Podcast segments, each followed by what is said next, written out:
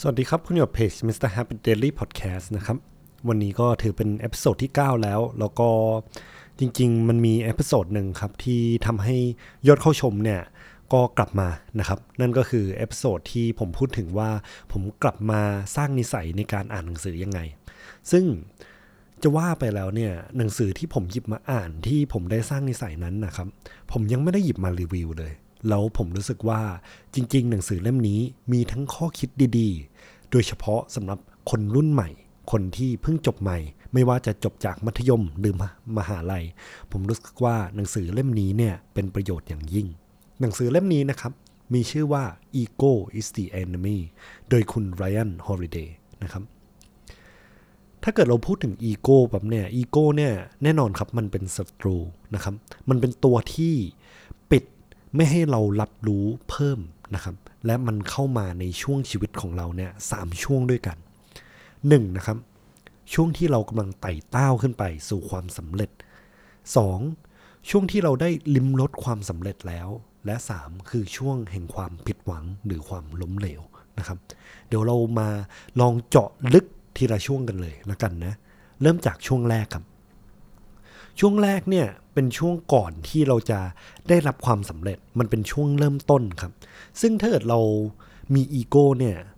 ลองคิดตามนะครับ เราจะชอบคิดว่าเราเจ๋งเราพิเศษ ซึ่งมันเป็นกับดักครับอีโก้เนี่ยมาในหลายรูปแบบด้วยกัน ซึ่งหนึ่งเลยมันมาจากภาพในหัวของเราอีโก้ที่เป็นภาพในหัวของเราเนี่ยมันจะพยายามดึงเราให้อยู่แต่ในหัวครับ เรามันจะพูดถึงเรื่องราว ที่ว่าเฮ้ยถ้าเกิดฉันทำสิ่งนี้เนี่ย มันจะเจ๋งแค่ไหน แต่ตามที่บอกครับมันอยู่แต่ในหัว เราไม่ได้เริ่มลงมือทำสักทีนะครับ และแน่นอนว่าการที่เราทำอะไรสักอย่างเนี่ย เราก็ควรจะประเมินครับว่ามันมีความเป็นไปได้แค่ไหน หลายที่มันมาจากคำว่า passion นะครับ อีโก้เนี่ยซ่อนตัวอยู่ในคำว่า passion ตอนที่เราเริ่มต้นเนี่ยไฟแรงมาก แต่หารู้ไหมว่า วิธีการไปสู่ เส้นชัยของเราเนี่ย เราต้องผ่านอะไร เราต้องเตรียมตัวยังไง บางทีเราเริ่มต้นโดยการไม่เตรียมตัว ไม่วางแผนดีๆทำให้เราไปติดกับดักของอีโก้ซึ่งจะพาเราไปสู่ความล้มเหลวนะครับ ถัดไป เวลาที่เราเริ่มต้นเนี่ยช่วงแรกๆนะครับ เราจะต้องเดินตามเส้นทางของเราไปใช่ไหมเราเริ่มที่จะออกเดินทางแล้วแต่ว่ากับดักอีกอันหนึ่งที่อีโก้วางไว้ มันคือสิ่งที่เรียกว่า instant gratification นะครับ มันจะชอบมีเรื่องของชื่อเสียง เรื่องของเงินตรา ที่พาเราออกนอกลู่นอกทาง นะครับ เพราะฉะนั้นแล้วการที่เราจะกำจัดอีโก้ของเราเนี่ยหนึ่งคือเราต้องนอบน้อมถ่อมตนนะครับ และแน่นอนว่าเราต้องมองภาพใหญ่ มองว่าเส้นชัยของเราคืออะไร และเรากำลังเดินตามเส้นทางที่จะพาเราไปสู่เส้นชัยของเราหรือเปล่า หรือตอนนี้เรากำลังติดกับของอีโก้นะครับ ช่วงที่สองเนี่ยเป็นช่วงของความสำเร็จละ เราได้ถึงเส้นชัยแรกของเราแล้วนะครับ แต่แน่นอนว่าชีวิตเรามันก็ยังต้องเดินต่อไป มันมีเส้นชัยอื่นๆ หรือว่าเป้าหมายอื่นๆ ที่เพิ่มขึ้นมานะครับ แต่พอเราประสบความสำเร็จแล้วเนี่ย อีโก้ก็จะกลับมาครับ กลับมาเล่าเรื่องราวว่า เฮ้ย นายเจ๋งแค่ไหน คุณเจ๋งแค่ไหนที่ทำสิ่งนี้ได้ มันเริ่มสร้างเรื่องราวที่เลิศหรู เลิศเลอขึ้นมานะครับ ซึ่งตัวเนี้ยเราต้องเมนเทนเราต้องมีสติ เราต้องนอบน้อมถ่อนตนนะครับ อย่าให้อีโก้เราดึงลงไปเพอเพอเทิดมันดึงเราไปเนี่ย เราจะจมดิ่งลงไปทันทีนะครับ ซึ่งพอเราประสบความสำเร็จแล้วเนี่ย การที่เราจะไปต่อ คุณต้องเตือนตัวเองนะครับว่าความสำเร็จครั้งนี้ ใช่ว่ามันจะพาเรา ไปสู่ความสำเร็จในวันหน้า เพราะฉะนั้นเราต้องเรียนรู้ที่จะรับเรื่องใหม่ ๆ เข้ามา อย่ายึดติดกับความสำเร็จในอดีตนะครับ และแน่นอนช่วงสุดท้ายนะครับ ช่วงที่3เนี่ยความผิดหวัง ความล้มเหลว ผมรู้สึกว่ามันเป็นเรื่องปกติในชีวิตนะครับ ถ้าเกิดเราไม่ผิดหวังเราไม่ล้มเหลวมาก่อน เราก็จะไม่ได้เลสเซ่นไม่ได้บทเรียนดี ๆ จากความล้มเหลวเหล่านั้นนะครับ ซึ่งอีโก้เนี่ยมันจะมาอยู่ในความล้มเหลวของเราได้ไง เราก็เพิ่งล้มเหลวนี่อีโก้มันจะยังอยู่อีกเหรอ มันอยู่ครับ มันจะชอบอยู่ในเสียงความปลอบใจ แล้วก็คำโกหกนะครับ ซึ่งคำโกหกอย่างนั้นเนี่ยผมขอยกตัวอย่างนั่นก็คือหนึ่งมันไม่ใช่ความผิดเราหรอก โลกมันไม่แฟร์มันไม่ยุติธรรมนะครับ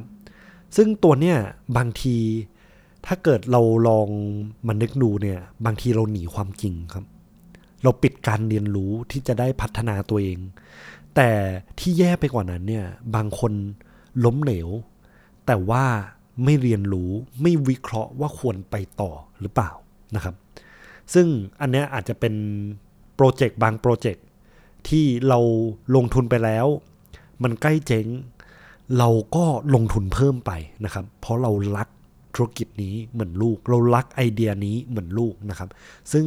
หารู้ไหมว่าไอเดียนั้นเนี่ยแหละ คือหนึ่งในอีโก้ของเรานะครับ เราต้องยอมรับความจริง เราต้องมาวิเคราะห์ครับว่าเราควรจะไปต่อหรือเปล่า อันนี้ผมชอบที่เขาเปรียบเสมือนเรือนะครับ ตรงที่ว่าเรือเนี่ยถ้าเกิดเราแล่นออกไป และเราเจอปัญหาเรือมันจะล่ม เราจะเลือกอยู่ในเรือและจมไปกับเรือ หรือเราเลือกที่จะหาทางออก แล้วก็หาวิธีใช้ชีวิตต่อไป เพื่อที่จะเรียนรู้จากความผิดพลาดครั้งนี้นะครับ ที่สำคัญคือบางทีเนี่ยเราเดินทางเราเดินตามเส้นทาง ตาม standard หรือมาตรฐานที่คนอื่นกำหนดมา เราไม่ได้เป็นคนกำหนดเองนะครับ ซึ่งแน่นอนว่าเส้นทางของแต่ละคนเนี่ยมันก็ต่างกัน อาจจะมีความคล้ายคลึงกันบ้างนะแต่ว่าเราก็ต้องเรียนรู้ครับว่า standard ของเราคืออะไร ความล้มเหลวของเราคืออะไรนะครับ เราต้องสร้างมาตรฐานของตัวเองไว้ และแน่นอนว่าอีโก้ของเราเนี่ยมันชอบเปรียบเทียบครับ มันชอบชื่อเสียงเงินตราเนาะอะไรที่มัน instantly gratifying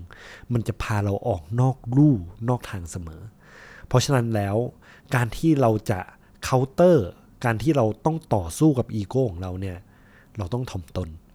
เราต้องรู้จักที่จะเรียนรู้เสมอ รู้จักที่จะยอมรับความจริง และแน่นอนครับ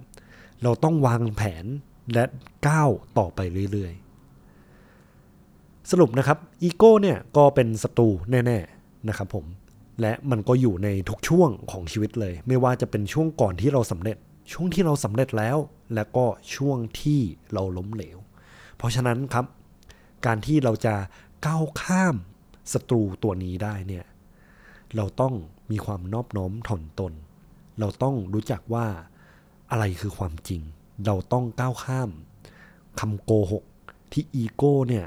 คอยบอกเล่าให้เราตลอดนะครับ และแน่นอนมองภาพใหญ่ครับ ดูว่าที่เราเดินไป